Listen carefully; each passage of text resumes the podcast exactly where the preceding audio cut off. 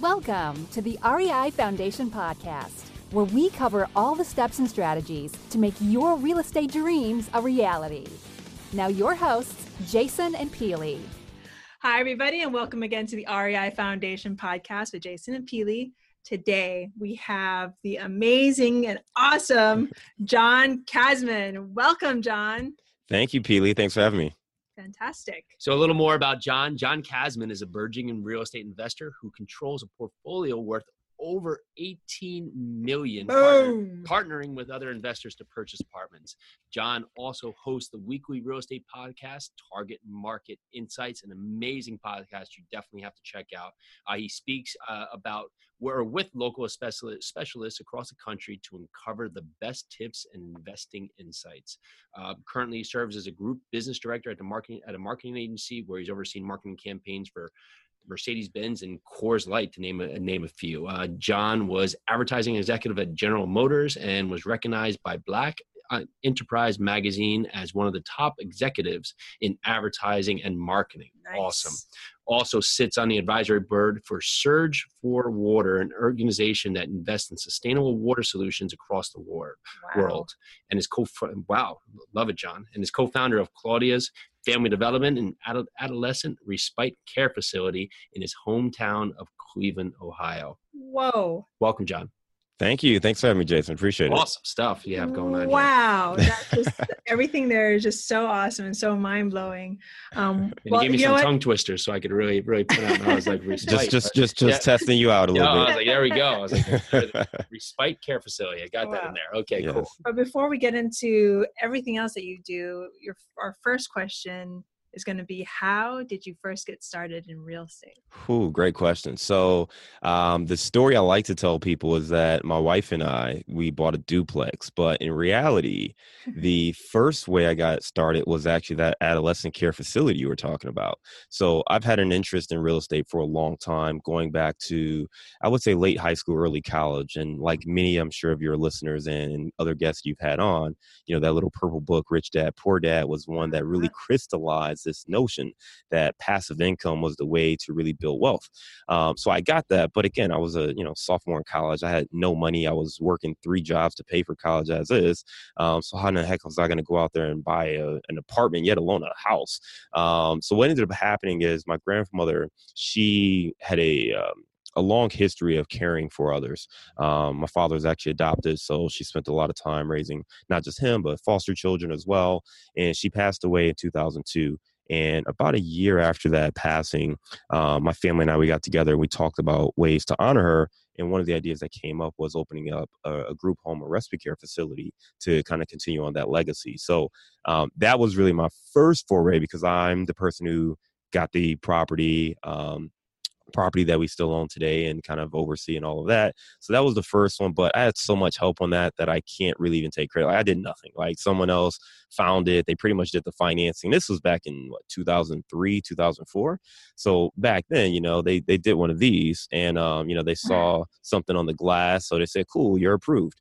Uh, I mean, I think like in today's environment, it will probably be fraud. I mean, some of the stuff that that went on to get approved. I mean, the loan officer basically filled out everything for me. They put money in the bank account like one day because again, I was I was a two job having or three job having part time, you know, college student. So my income was you know minimal. Uh, but they looked at it and they figured out how to get us approved and they did it and you know that was a different time and error but sure. um but that's that was the first property um but i will say the real first property though was the duplex that my wife and I own. You know, after learning and we kind of figured out, you know, that that wasn't necessarily the way to invest and build. But what we wanted to do was um, we wanted to own or occupy something, learn how to be a property manager, learn how to, you know, manage a property. We bought a property in uh, this neighborhood in Chicago called North Center, and we bought that property. We renovated that, updated the kitchens, took out some of the old heaters that were in there, and put in, you know, an upgraded HVAC system and central heat, central air,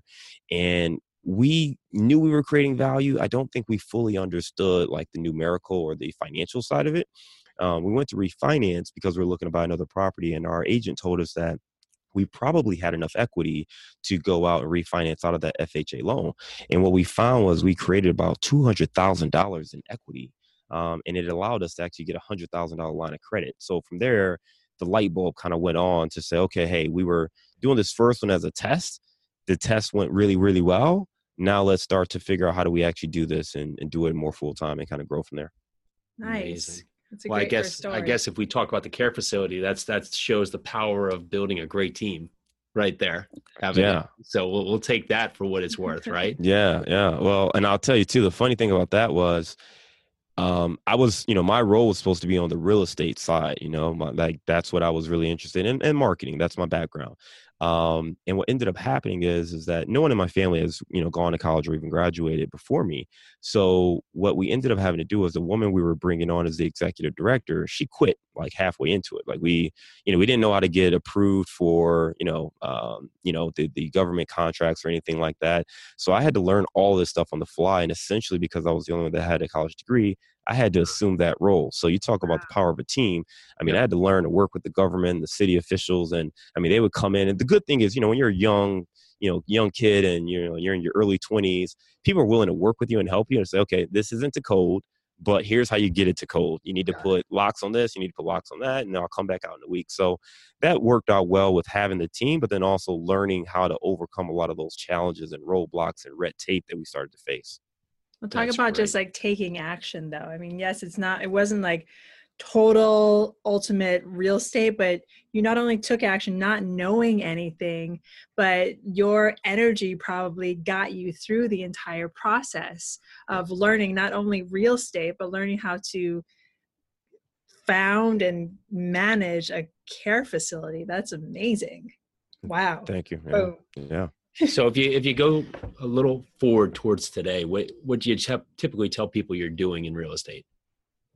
I invest in multifamily apartments, you know, and what I really do is try to partner with others and find synergies to do that. You know, whether that is investors looking to partner up on a smaller deal, or if we're going into a larger syndication deal, something that is, you know, a larger apartment building, we're raising capital from other investors. We work on that as well. So ultimately, we're trying to find the right situations. If there's something that works out, great. Um, but we really like partnering with others just because you know it's uh, it can be a lot. You know, it can be a lot to take on, and there are a lot of opportunities, and people are busy. You know, I think that real estate has a lot of value. Um, it's a great wealth creation machine. Um, but a lot of people don't understand it or don't really know how to leverage it or really engage with it. So really what we try to do is just partner with other people and figure out you know do they want to be active are they interested in being passive you know are there other investors who have great deals but hey i need a little help raising money for it or you know hey i've got a great deal but i need someone else to kind of help bring some experience to the deal so we try to just find ways to partner with people How do you, let's talk a little bit about partnerships then. How do you find the right partners? How do you find the right synergy? Yeah, great question. Um, I think that's something that we're always tweaking. You know, the first thing you look for is like-minded character, right? So, I mean, I look for character before the money or any of that other stuff, right? Do I like you as an individual? Um, can I work with you? Do we have the same kind of end game in mind? And if not, you probably need to step away. And I'll give you a short story.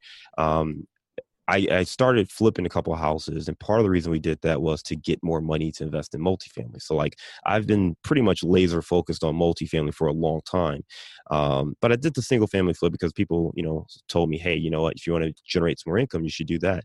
Well, I took on a partner knowing that I didn't really want to take my attention fully away from multifamily, and I was working a full time job. I thought it made sense to partner with somebody who had a lot more experience in flipping homes, who was a contractor himself, and could really manage that side. So we took on a 50 50 partnership. And I felt like we vetted him pretty thoroughly. Um, you know, we checked out his projects, we talked to other JV partners, we talked to all the other people on this team because he had a team of um, uh, agents and a, another head contractor. So we talked to all these people and we felt pretty good with who he was and what the partnership would be. And in short, that didn't work out at all. You know the things that we were concerned with as they started coming up or as we started to see them um, he didn't address. And um, you know the the mindset was not correct. You know he wasn't really into a partnership. He was into it's going to be my way and you're just money. And we realized at that point that that's not the way you want to partner. So for us it's really understanding that you know what are we looking to get out of a situation? How are we going to approach it? What's the business plan? And guys hey if something goes different than what we expect what's the outcome? What are the levers we're going to pull? And are you comfortable with that? And if you're not comfortable we probably shouldn't partner together. I mean it's just that simple. You know i'd rather make sure that we're partnering with people who are going to be comfortable, who are going to be aligned with our with our approach, um, and again, you know, just making sure that we have some synergies there. Yeah, I've heard I've heard the this is not really saying, but I've heard this from a couple of people where a good partnership is like one plus one equals infinity. Bad partnership is like one plus one equals a great lesson learned. I like that. Yep. So I had a great lesson learned. That's exactly what that first one was. It was a great lesson learned. well, thank you for all that information. Yeah, thank you for awesome. sharing that. And that that's always so helpful for people that are just starting out, just understanding that just because someone wants to partner, it's not necessarily a to do thing or have to do thing. There's always some of the best options are just saying no. And it's hard to do that, eh, especially to, to say no, maybe if, even if it's friends or family, but it's better to have a um, good Thanksgiving than really be fighting with among among others for no reasons, right? Well, if you talk about now your multifamily portfolio, what what kind of projects are you actually looking at today, and and where are you focused? What areas? Yeah, so uh, my main markets are Chicago. I live in Chicago, so it's an easier market for us to invest in. And then Cincinnati is kind of our second primary market. And then we invest in Texas through some partners. So we have some strategic partners who are there. Um, again, going back to the whole partnership thing, they're there, they're local. Um, they're syndicating much larger deals, so it kind of makes sense to bring more people into the fold. So we partner with them as well. But for our, our main day to day focus are Chicago and Cincinnati.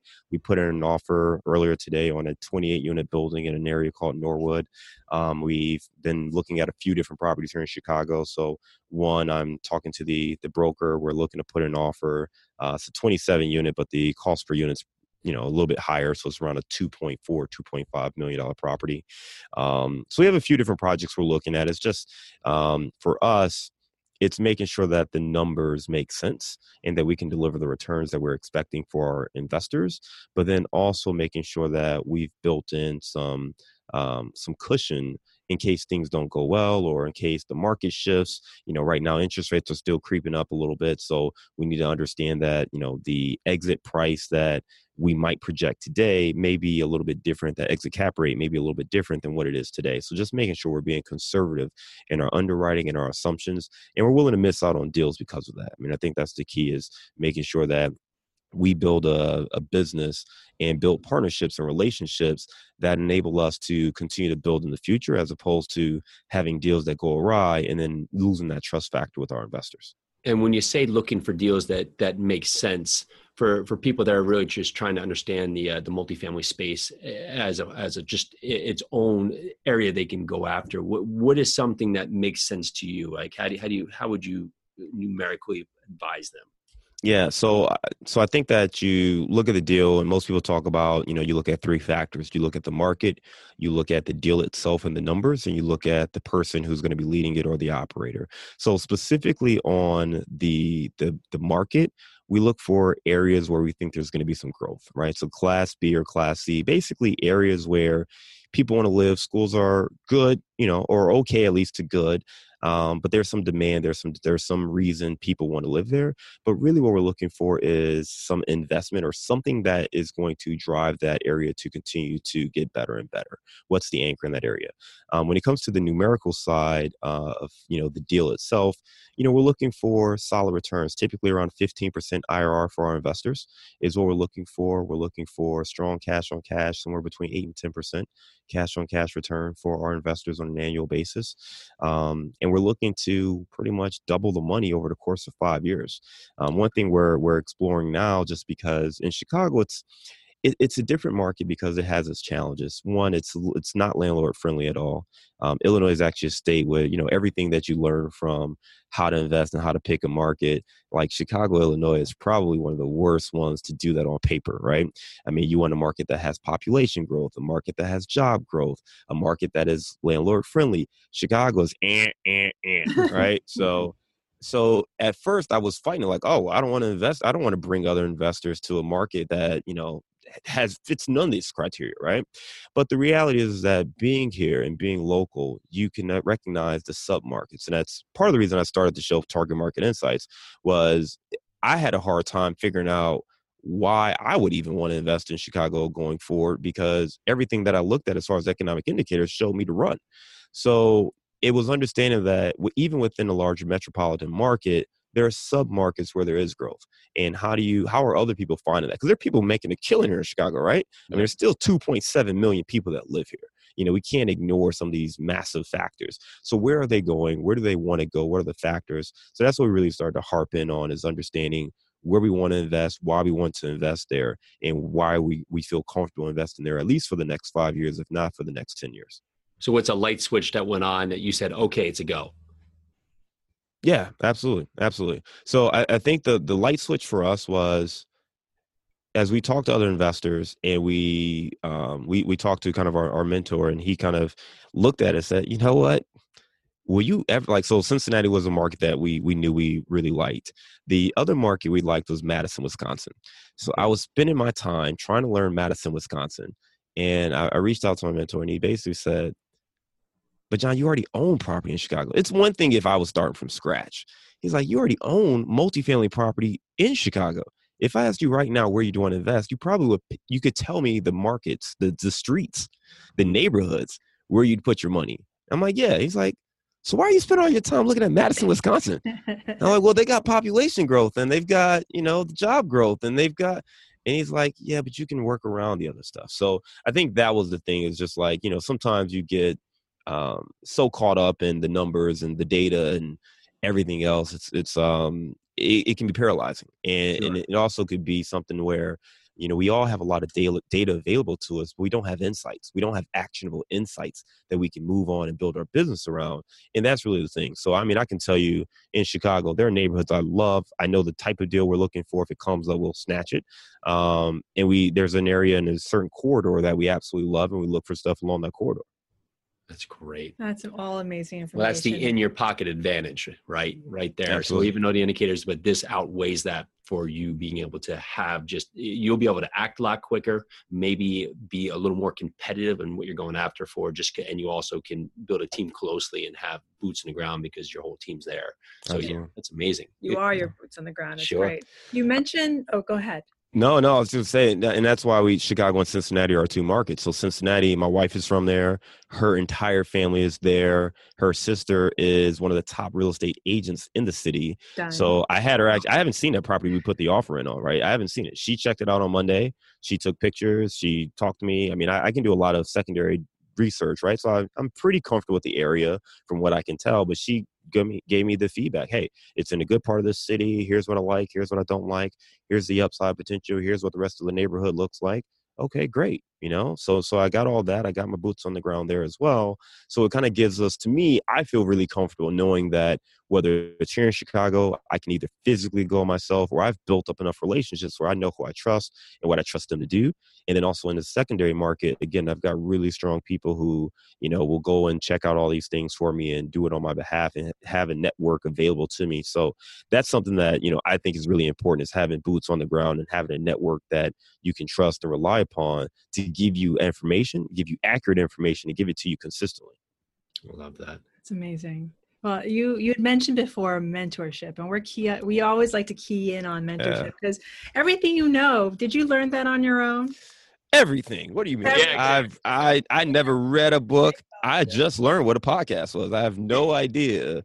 No, no, absolutely. I mean, you you you you leverage the information and the experience of others, right? I think it starts with, and mentorship can be formal or it can be informal. You know, I think for us, one of the first mentors I had in real estate was a guy who, you know, I, I don't even know if he would consider himself a mentor, but we went to, you know, the REIA meetings and every month he was there and he just would share whatever knowledge and whatever questions we had, he would answer and we were sponges and we just soaked it up, you know. And I, I consider him our first real estate mentor, um, you know. But you know, once we you get to a certain point, and for me, it was once we realized that we wanted to start engaging other investors and helping other people create wealth and building partnerships, we knew I couldn't underwrite the deals the same way I would with me, right? And at that point, we felt it was really important to align ourselves with other people who are very successful in you know developing larger multifamily deals and just kind of building that network out as well. That's great. One more question about chicago in particular. How how are you hedging yourself against the uh, the, the favorable tenant laws that pop up Yeah, so uh, uh, screening, screening, screening, screening, screening is the first piece. Um, and what I mean by that is before you can start to screen, you have to be in an area where you can get the desirable tenants. Um, you know, one thing that happened to us is we had an eight unit building in Chicago and we had a couple tr- trouble tenants. Um, one of them in particular was an inherited tenant and she had the seller gave me the heads up that, hey, you know, that one you better watch out. You know, she's got some issues. She's always got an excuse for not paying rent. She literally made up an excuse that there was a ghost in her apartment one day. You know, so, I, I, so, and that was to him. And then to me, it was all sorts of other stuff, right? And we actually hired property management because, again, I was focused on lo- driving the larger yeah. goal of what we were looking to build. And I started to notice as I was checking on things that that just, it just, the numbers were never accurate, right? I was never getting all the rent there was always a delay there was always an excuse there was always something wrong and in short we had to evict her and she refused to leave and it wasn't until we went through the entire eviction process where the sheriff made the post on her door that she actually left and even that took time um, but she left the place in complete disarray and even worse, she called the city and complained on us. Now, I I have actually never seen the unit, even though I'm local. She refused to let us in when we did our inspection. So she let my inspector in, but she refused to let the rest of us in to walk that that unit. Um, so she was, you know, troublesome from the beginning, but she knew the rules. She knew the city. She knew how to leverage the system, and she knew how to make a pain point hurt us by calling the city. And the city, of course, came out and they just looked around everything until they could find a couple things. And I didn't even know what a lintel was, but apparently I had a cracked lintel and I had to repair that and all this other stuff. I mean, in short, that one unit, that one resident cost us fifteen thousand dollars. So to the, the to your point, Jason, it is very important to understand the implications of those laws. And going back to that first mentor, he doesn't invest in Cook County. You know, Cook County is the county where Chicago is based. And there are a lot of people in the Chicagoland area who do not invest in Cook County. And I always looked at it and say, you guys are crazy. There's so much money out here. It's, it's Chicago. It's a city where everybody wants to go. It's millennial central. This the hub of the Midwest. I'm going to invest only in Chicago. I still will only invest in Chicago in um, in this market but I don't invest in the neighborhoods that are on the fringe like that anymore. And I would only invest in areas where we could really control the demographic and avoid those kind of situations. People do cash for keys. That's another thing that they do. You run into a trouble a trouble tenant, you do cash for keys. That eviction process with the last resident I was mentioning, mm-hmm. that took six months. Yeah. So that's six months of no income coming in from that resident. And that does not include the $15,000 in repairs and damage and other things that I had to invest, not to mention one month's rent going to the property management company for the new resident that's put in. So when you really start to add it all up, it can be very pricey. So I'll say to anyone, if you're in Chicago or any market that's not landlord friendly, you can do it, but just be very mindful of what the repercussions are if you if you're investing in say a class C or class D neighborhood and if you have to evict tenants what's that eviction process look like? How long are you going to be out? Because especially if you're on the coast and you're investing passively in these markets because on paper what might look like a 15% return could very easily drop to a 3 to 5 or 7% return. So we invest in only those class B neighborhoods in Chicago or what's on the class C plus neighborhoods that we think are either going in the right direction, but areas where we can still get demographic where they don't want an eviction on the records, they don't want to take a credit hit, um, and we can feel like we can screen and get tenants who can pay the pay the rent. That is That's such great. good information. That's yeah. not only for those people that are in landlord fr- or in tenant friendly areas. Any area you're in, this could happen to you. You might be in a landlord friendly area, but you get the wrong tenant, it's still going to cost you. So oh, everything yeah. that John just told you, for everybody that's listening, just you know, rewind it, listen again, and take it in because you need to screen, screen, screen. Screen would you consider that your biggest challenge or learning experience so far as a real estate investor or is there another one? No i think that first partnership was the that was the most costly one. So that that first partner was whew, that was a doozy. So that yeah. was the first one. But i will tell you too that um i mean the thing i love about multifamily is you know it really reduces your risk especially if you're doing value add multifamily. So while i didn't have you know i lost 15000 from that one unit I still had seven other units, right? So, you know, I, I didn't physically have to pay out you know the money. I mean basically just taking the rental income and i had to redeploy it to cover you know these expenses. So that's the beauty of multifamily in my opinion versus some of the other segments. So yeah you, you run into that challenge but again you have the other income that you can redeploy so it's not like you're you know completely lost. If that was a single family home it would be a completely different story. Mm-hmm. so where do you see your business now in the next five years Man, great question. I, I, see us growing what we're looking to do, right? So it's going to be focused on partnerships. It's going to be p- focused on working with passive investors and then also some some active investors who want to partner with us as well. And growing in multifamily. What we love to do is really build it where we are controlling the asset in as many ways as possible. So we're looking at potentially building out our own um, apartment management arm, uh, especially in a market like Cincinnati, where a lot of the feedback we've received has been that you know it's challenging to get really good property management. It's sure. easier to get on smaller properties um, and maybe on um, you know certain types of properties depending on where it's located but you know just to be able to control that you know that's something that is a really important aspect of the business and if that market can't provide it in place then that's something we're, we're looking at potentially building on for ourselves as well um, but yeah, just really looking to grow with other investors. I think that's the biggest thing is growing with other investors, identifying apartment buildings that that fit our business model, but then also making sure we're hedging ourselves against the future. Again, with sure. interest rates going up, um, we don't want to be in any five-year loans. We want to make sure that we have loans that are either seven to ten years or beyond um, to make sure, again, no matter what happens with the market, we're locked in for the lifespan of our business plan and a little bit beyond that to give us that flexibility. Amazing. Awesome. So let's transition just a little bit. What is your big why?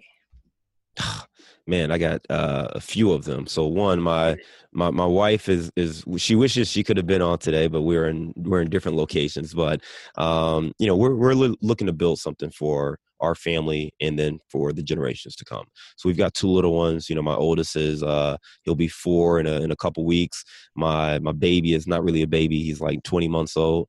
But you know, we look at them and it's really about same age. Yep. Yeah, yeah, exactly. So so it's about enjoying the time with them, right? It's it's while you'd love to build a legacy and build all this wealth and hand it over, it's not really about that as much as it is us being able to create the memories that we want to create and create the lifestyle that we want to live. So we're looking to do that, right? We're we're exploring right now a potential move to Cincinnati. Um, so that's something that we've talked a lot about over the last year or so, and part of the reason why we're looking to build up our resources and our assets in that market, um, where we can kind of grow that. And again, I can always come back to Chicago and do what I need to do there but you know really just trying to take advantage of family you know um, her mother's a little bit a little bit older and we just recognize the realities the reality is that our time on this earth is limited and i haven't lived home and she hasn't lived home in 18 years. So you know when you're single and ripping and running that's great. When you have a young family it's okay. But you know we're at a point where those moments are fewer and fewer and they're more precious and we want to capture as many of them as that we can. So we're looking to do that now. So building up our real estate business allows us to do that. I've had a really good marketing career um, but they're only the types of positions types of things i like to do are only in a couple of markets. So, you know, we made, we recognize that, you know, this is something we needed to transition out of so I can focus on real estate full time and kind of build the that's business great. that way as well. So that's really what we've been really focused on. That's our why is building up for the boys. Um, the goal was to be completely independent of any other W two income by the time my, my oldest starts school. So um, we're going to be a year ahead of that time period. So feel good about you know just where we're headed and continue to build this and you know helping other people create wealth too i mean it doesn't help if you're by yourself you know if you're doing this and it's just you it's going to be very lonely so finding ways to help others is the other thing that we're really inter- interested about and excited about building. Let's talk about helping others then. How yeah. do you give back? And you've we've already mentioned a couple so revamp on those and keep on going yeah, a couple things. So, I mean, you mentioned the the group home um, that my family operates. It's turned into more of a respite care facility and kind of a summer. We do summer programming. So, my family in Cleveland, they really run that, and I kind of just help where I can or as needed. Um, but the other thing is really with Surge for Water. So, Surge for Water is a great organization that I'm happy to be a part of the board. Um, and what they do is they invest in sustainable water solutions in different communities globally. So, we're in the Philippines. We are in um, you know, we are in uh, Haiti, we are in um, a few other countries as well. And what we look to do is we go in, you know, a lot of companies will go in and they'll provide water or they'll, you know, um, you know uh, create some some some water filtering systems or things like that what we actually do is help them self-sustain so we get the community involved we help them to create a well and help them purify the well naturally and organ- um, organically where they're now getting clean water that they can do. We do provide filters, but really help them create their own ecosystem so they can actually take care of themselves and we can pull out. The, the point is not for us to be there and do this for them, it's to partner with them. So we actually have a, an extended stay. We're not, you know, we go for a couple weeks at a time and we'll come back a couple times throughout the year. And then ideally, we have a two to three year relationship with them where we're doing that. So our founder is a friend of my wife, and it was something she was doing part time and she quit her job to do it full time. And I was just amazed that, you know, this other young go getter quit her full time job to focus on helping others across the country. And I said to her, if I can help you in any way, please tell me what you need me to do. So I've been really happy to be a part of that organization. Nice. That's awesome. What an amazing organization. Giving water to those that need it do you have a, a morning routine? And uh, I know that can be trying with two little ones, but, you do, what, what is it? So I, I had a great morning routine. Um, even with the one kid, I still had a great morning routine. And what's happened is, is that one of them wakes up earlier and earlier every time. So what used to be a mm-hmm. 6 a.m. routine um, has now turned into either a 5 a.m. routine or I'm going to sleep in a little bit. So, uh, so yeah, the routine basically is um, I wait, I wake up, I go over my goals for the day. Um, and then every night I kind of go over the goals and kind of look at and see what we what I accomplished, what I didn't accomplish. And then my wife and I will just sit and talk for a little bit. We'll we'll kind of talk about the next day, what we need to do. Again, she's kind of working with me full time in the business. So similar to you two, where we're we're talking about, okay, hey, did you did you schedule this? Did you do that? All right, what do we need to do? So we kind of go through that every day. Um, and then what I'm learning to do now is just taking a little bit more time. So working up, waking up even earlier to take a little bit of time to either try to get in a light workout or to read. Um, and I found that that just helps me in my mental just get right for the day. Just reading a little bit, even if it's just a few pages.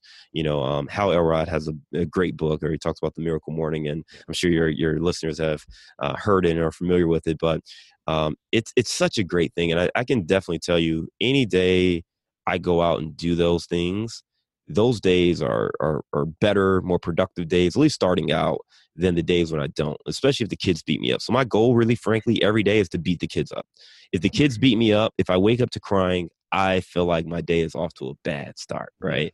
And it's, and it's great, right? You love the kids, but you know, I need that time for myself solo um to to make sure we're productive and without that it gets hard because once the kids are up I got to get them ready I got to get myself ready we got to get them out the door and then i'm on to my day right? Then i can i can try to go back but at that point i'm up. My mind's running. There's calls there's you know emails there's you're there. So the next time i really get to un you know to step back is maybe lunchtime just taking a break there and try to read something or or you know restabilize um, and then you know towards the end of the day as well. So but yeah trying to win win the morning with the kids is is the main thing i shoot for that's amazing. I am right there. We are mm-hmm. right there with you. Yeah. Our our, uh, our almost four year old comes tromping into the room at around like five five thirty in the morning, and I'm already like, yeah, I'm not going to get my morning in. so. I got a tip for you. I don't know what kind of. I'm not going to judge you on the parenting skills, and I hope you don't do the same. But what we've done, so we've never had our kids sleep in our sleep in a room with uh-huh. us, right? So our oldest, there's like the little plastic door locks you can put on Mm-hmm. So we put that on his door. So he'll knock and we'll come get him immediately.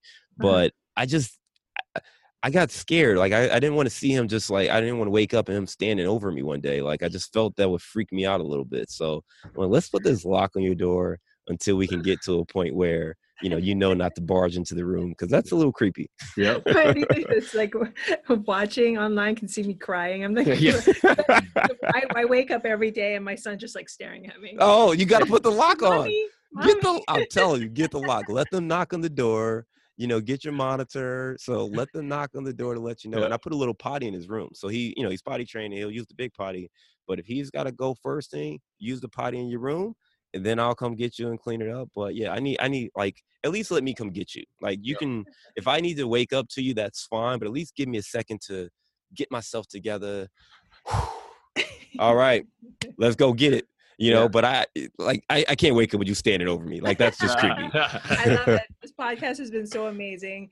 John has given us such mm. great information on on real estate, but really this has kind of turned into like a parenting podcast. Yeah. we'll take this to one last step there. Wait, what are words you live by?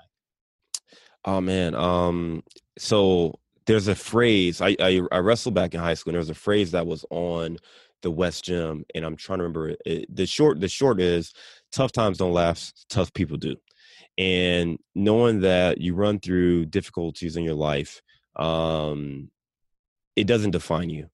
Like those moments don't define the good ones either, right? So just just because you kicked ass and you made you know six figures, seven figures, eight figures on a deal or whatever it is, that's great, but that's not who you are um, that's a Porsche. That's what you've done. That's an element of it, but um, it's not to get too caught up in that. So I, I love that quote just because it's about mental toughness. And I think real estate investing. I mean, you talk about you know your show is the REI Foundation, right? Well, the foundation is supposed to last no matter what happens above that, right?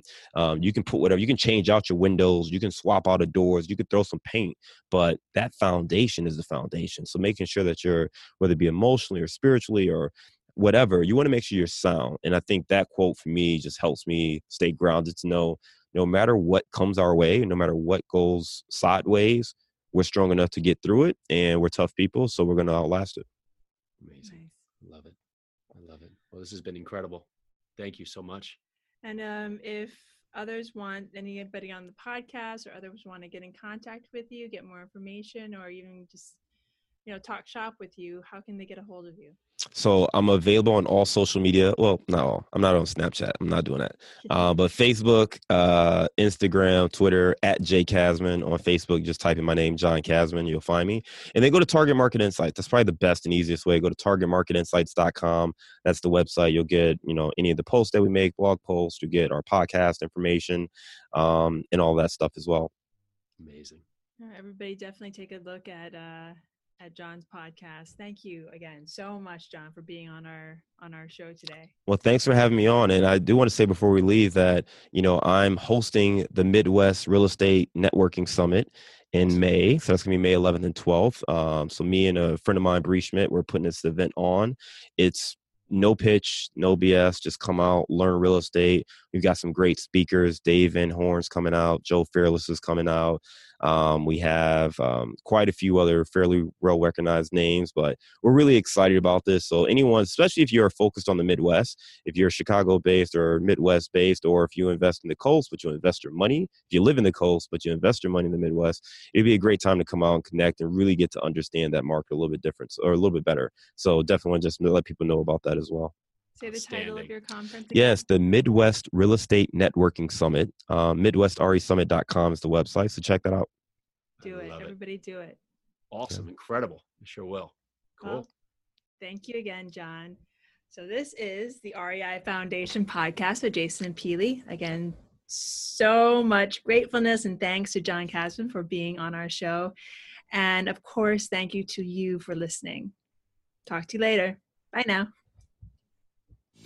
Thanks for tuning into the REI Foundation podcast. Check back next time for more awesome tips and strategies to launch your new you in real estate.